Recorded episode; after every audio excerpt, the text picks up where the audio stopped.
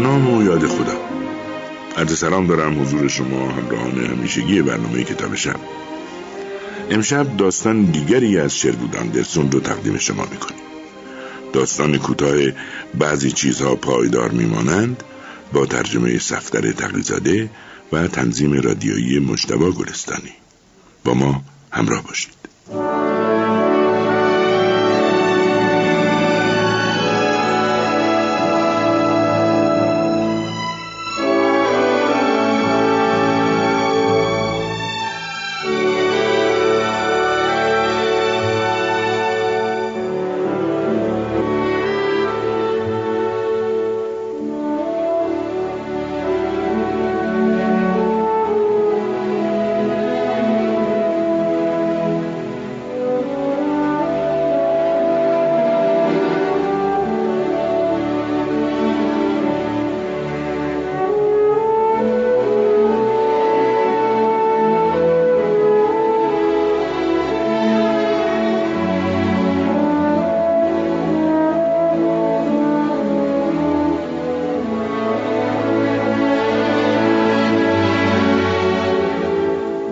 الان درست یک سالی است که فکر نوشتن کتابی مثل خوره به جانم افتاده است.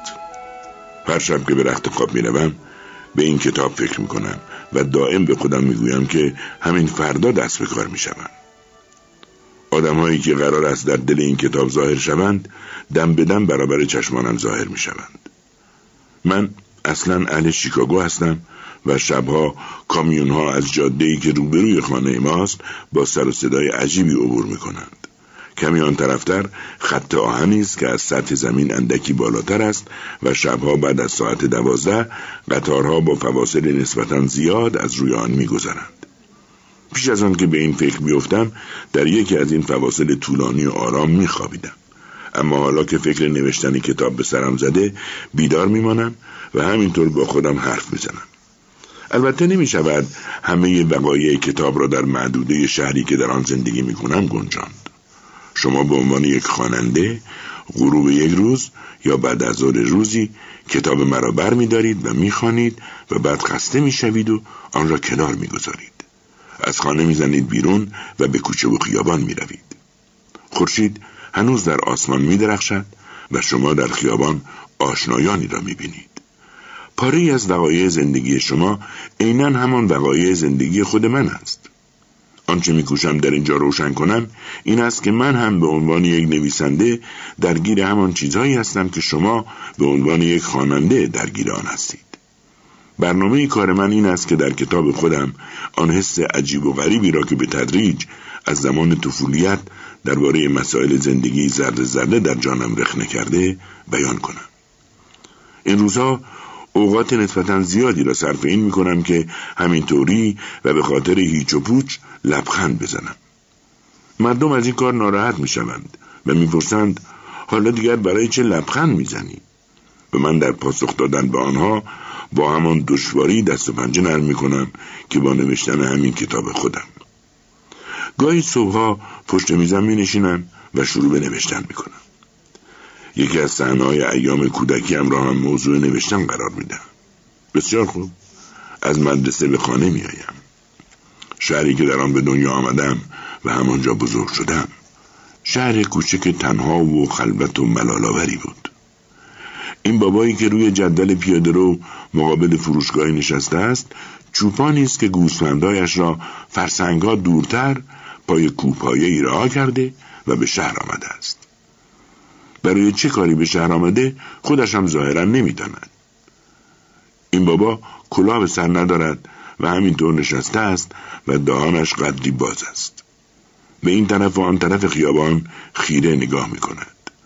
نگاهی نیمه وحشی و نامطمئن در چشم‌های اوست و همین چشم‌ها یک احساس لرزاننده در من بیدار کرده است. از ترس دارم زهره ترک می‌شوم. از ترس چیزی ناشناخته که اندامهای حیاتی بدنم را می جود. با شتاب از کنارش رد می شوم. پیرمردها خیلی حرافند. شاید این فقط کودکانند که وحشت واقعی تنهایی را می شناسند. می بینید؟ خیلی زحمت کشیدم که کتابم را از یک دوره مشخصی در زندگی خودم شروع کنم. به خودم میگویم اگر بتونی احساس اون بعد از ظهر ایام کودکیت رو دقیقاً بگیری، شاید بتونی کلید شناخت شخصیتت رو به خواننده بدی. نقشه درست از کار در نمی آید. وقتی پنج یا ده یا هزار و پانصد کلمه می نویسم، دست از نوشتن می کشم و از پنجره به بیرون نگاه می کنم. مردی چند اسب را که به یک گاری پر از زغال بسته است از خیابان مقابل خانه ما پیش می‌راند و دارد به مرد دیگری که سوار یک ماشین فورد است ناسزا می‌گوید. حالا هر دو ایستادند و فحش و فضیحت مفصلی به هم می‌دهند. چهره راننده گاری زغال سیاه شده، اما خشم گونه‌هایش را سرخ کرده و رنگ سرخ و سیاه یک رنگ قهوه‌ای تیره به وجود آورده است.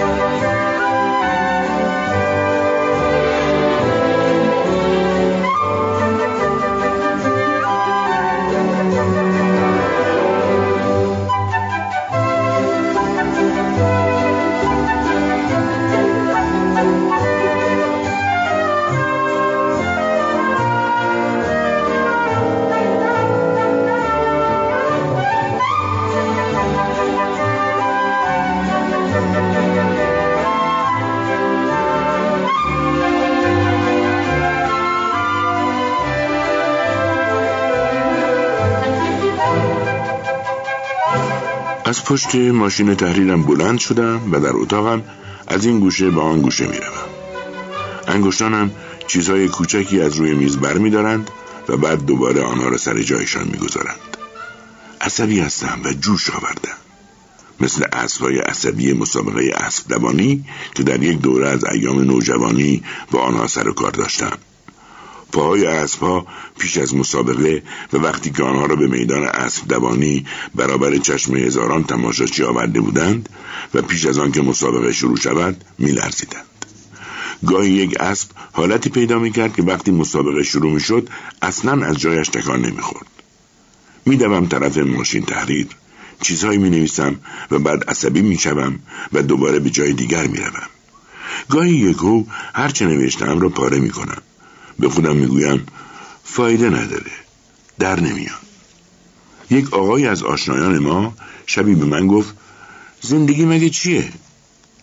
زندگی هر آدمی زادی، آدمای واخورده بیخاصیتی که این طرف و اون طرف سرگردونند، اعلامیه های استقلال می نویسند، دروغای کوچیک برای خودشون می بافند، در عالم رویا به سر می برند، گهگاهی از چیزی که اسمش رو مقام گذاشتن باد به قبقب میندازن.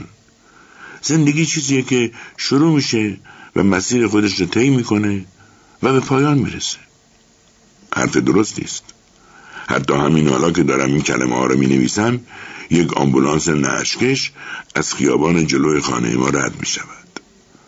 چند نفر که دارن برای گردش به گمانم به مزارعی در خارج از شهر میروند لحظه‌ای خندشان را می‌خورند و به نعشکش نگاه می‌کنند. یک لحظه بیشتر نمی‌پاید که نعشکش را از یاد می‌برند و دوباره قش قش می‌خندند. همینطور که نوشته‌ها را پاره می‌کنم به خودم می‌گویم زندگی همینه، همینطور هم می‌گذره. اگر خیال می‌کنید که من خیلی حوصله دارم و دلم تنگ است و به این علت دارم این دریوری‌ها رو می‌گویم و درباره ناپایداری و ناچیزی زندگی حرف می‌زنم، اشتباه می‌کنید. در این حالتی که هستم این چیزها اهمیت چندانی ندارد.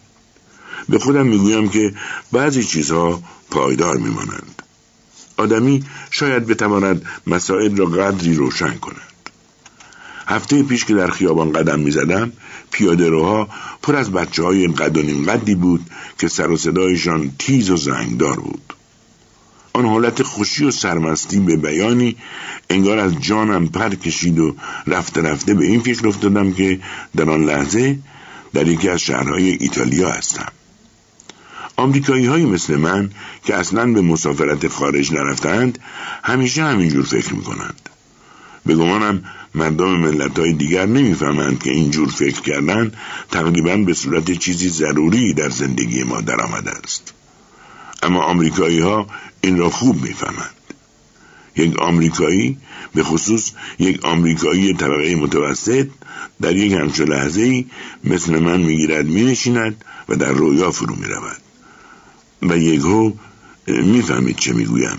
یکهو یا در ایتالیاست یا در یکی از شهرهای اسپانیا، آنجا که مردی سبزرو سوار بر یک اسب مردنی در خیابان پیش می‌راند یا سوار بر سورتمه است در استپای روسیه و مردی که تمام صورتش پوشیده از ریش و سبیل است او را هل می‌دهد. این تصوری است از روس‌ها که از تماشای کارتون‌ها و کاریکاتورهای روزنامه‌ها به دست آمده، اما هرچه هست منظور را می‌فهماند. ولی دورتر یک گله گرگ دنبال سورتمه را افتادند. یکی از آشنایان من روزی تعریف میکرد که آمریکایی‌ها همیشه به این جور ترفندها دلخوش میکنند، چون که همه قصه‌های قدیمی ما و رویاهای ما از آن سوی دریاها به اینجا آمدند، چنان که ما خودمان هیچ قصه قدیمی یا رویایی که مال خود خودمان باشد نداریم. راست و دروغش را من تضمین نمیکنم. من خودم را به عنوان یکی از متفکران اینجور موضوعات مربوط به مبدأ و منشأ خصوصیات اخلاقی مردم آمریکا یا هر موضوع خلاصه‌ای مهم و بزرگ دیگری از این دست جا نمیزنم. اما باری آنجا نشسته بودم، همانطور که گفتم در بخش ایتالیایی نشین یک شهر آمریکایی، و پیش خودم در رویا خیال میکردم که در ایتالیا هستم. راستش را بخواهید تنها نبودم. یک همچه آدمی مثل من هیچگاه در رویاهایش تنها نیست، و همانطور که نشسته بودم و در عالم رویا فرو رفته بودم، همان دختری را که بی تردید، چطور میگویند، عاشق دلخسته‌اش هستم، میان من و پنجره‌ای که از درون آن به بیرون نگاه میکردم ظاهر شد. مثل یک درخت جوان بود که آدم روی تپه‌ای شاید در روزی طوفانی ببیند. لابد حد زده اید که اولین کاری که کردم این بود که با او ازدواج کردم و او را هم برداشتم و با خود به ایتالیا بردم. این دختر یک باره و در عالم رویا به صورت شاهدختی بسیار دلربا در سرزمینی غریب درآمد که من هرگز آن را ندیده بودم. شاید در اصل ماجرا از این قرار بوده که وقتی من هنوز پسر بچه‌ای بیش نبودم، در زادگاهم در غرب روزی مسافری به آنجا می آید و برای اعضای باشگاهی که در کلیسای محلی دوره هم جمع می شدند و مادرم هم عضو آنجا بوده، در باب زندگی در ایتالیا سخنرانی می کند. یا شاید من بعدها رمانی خوانده بودم که حالا اسمش را به خاطر ندارم.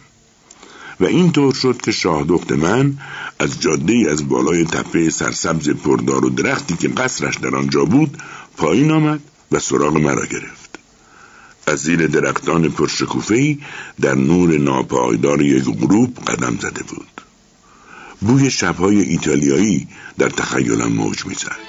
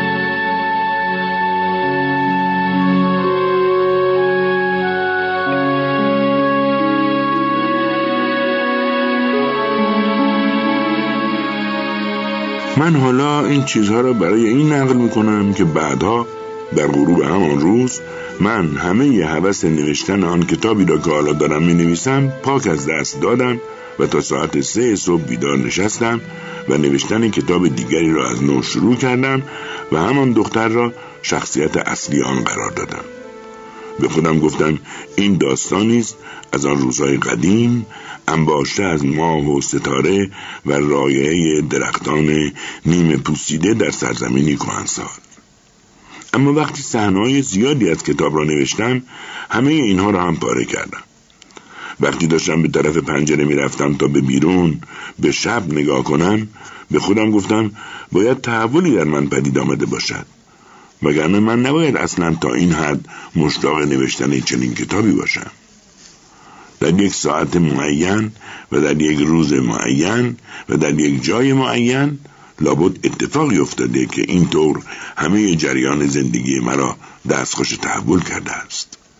و آنگاه به خودم گفتم تنها کاری که باید کرد اینه که هرچه زودتر کتابم رو بنویسم و تا آنجا که در توانم هست هرچه روشن‌تر ماجراهای آن لحظه معین را نقل کنم.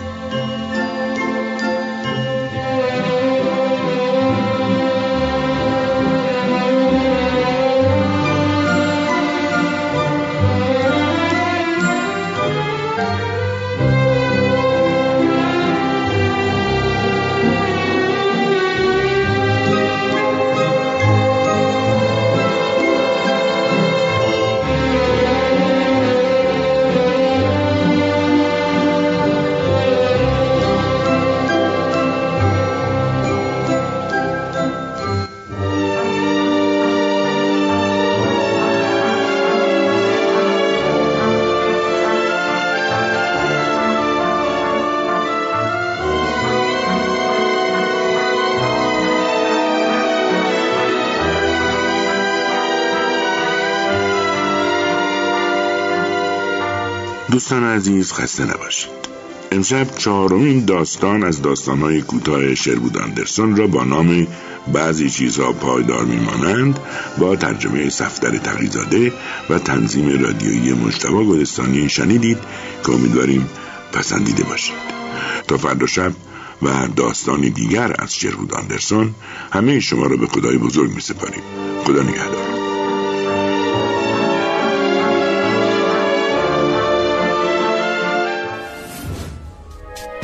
شما هم میتونید دغدغه ها و تجربه های خودتون رو با دیگران به اشتراک بذارید.